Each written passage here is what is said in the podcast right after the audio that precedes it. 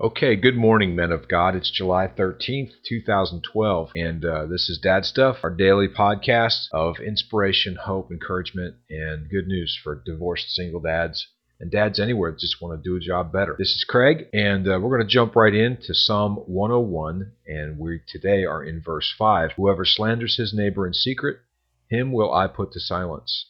Whoever has haughty eyes and a proud heart, him will I not endure. Now, when it talks about slandering our neighbor in secret, I think that's uh, just a kind of a fancy word or fancy phrase for gossip. And we've got to be very careful about what we say about people in front of our kids. Uh, there's always the old cartoon about the little kid that goes up to somebody's mom and says, "Hey, my dad said that if you weren't so fat, you'd be cute." Well, the kid might might have even heard that as a compliment, you know but it wasn't what was supposed to be said. Or, uh, you know, my dad says that if your husband got a job, you guys would be better off. I mean, it's those kind of things may be humorous, but the fact of the matter is that it's not the big things. We never come home and announce to the family that so and so is a is a cheat and a liar and, and a thief. It's the little things that slip from our tongue that um, will always be the things that come back and catch us, and they're the things that our kids are picking up. And that it's not just the danger that they might repeat it in the wrong place the real danger is that we're not teaching our children to be loving towards everyone. We're not teaching our children to be forgiving. We're not teaching our children what's really important. When we come home and the only things that we have to say about people that we work with or that we have had encounters with are bad things, we're teaching our children to look for the bad in everybody. And that's just not the way that God tells us to do. And you're not going to be soul winners. You're not going to be godly people living your faith in front of others if you just genuinely don't like that's a hard thing. And i think the biggest area where where we have to be careful about slandering our neighbor in secret is the area of discussing our ex-wives ex-girlfriends children's mother in front of them badly. We don't need to say bad things about our our children's mom in front of them and listen, I'm as guilty as the next guy. Uh, I've done that. And I also understand divorces and breakups can be very contestuous and can be very bad.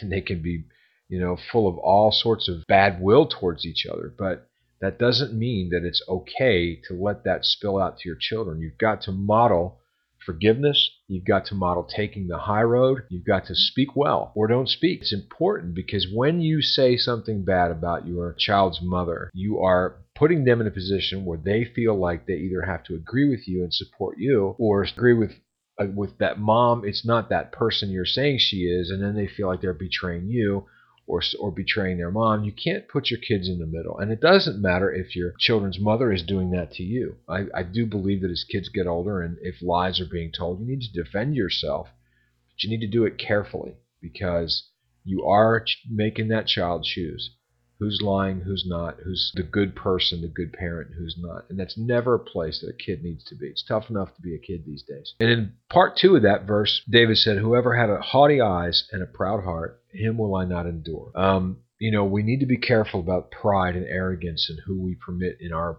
world and around our children to be prideful people. And pride doesn't always mean somebody that's going around cocky bragging about themselves. Pride can be a very sneaky, deceptive medicine. And I think again yesterday watching things unfold in, in the Sandusky case and finding out that you know Joe Paterno, a guy that I look up to as a hero, and, and you can't discount all the great things he did do in his life, but the one bad thing certainly outweighs all the others in, in terms of importance. There's a guy who let some pride in his football program and pride in, in all that he had done, pride in good works, which there's the tricky part.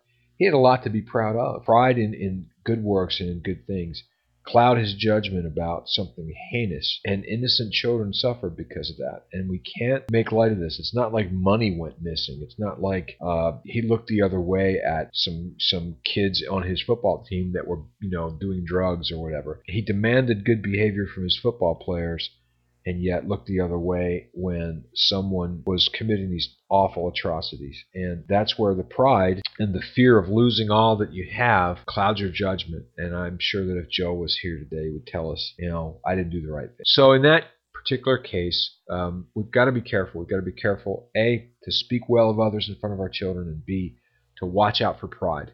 Pride will go before destruction. It's the, the first warning sign that your heart's in trouble, guys. So be careful of pride. Be careful of those around you who are prideful and don't speak evil of others, especially of our children's mom. Father, I lift up men to you now that have come to this place to find some encouragement and some wisdom.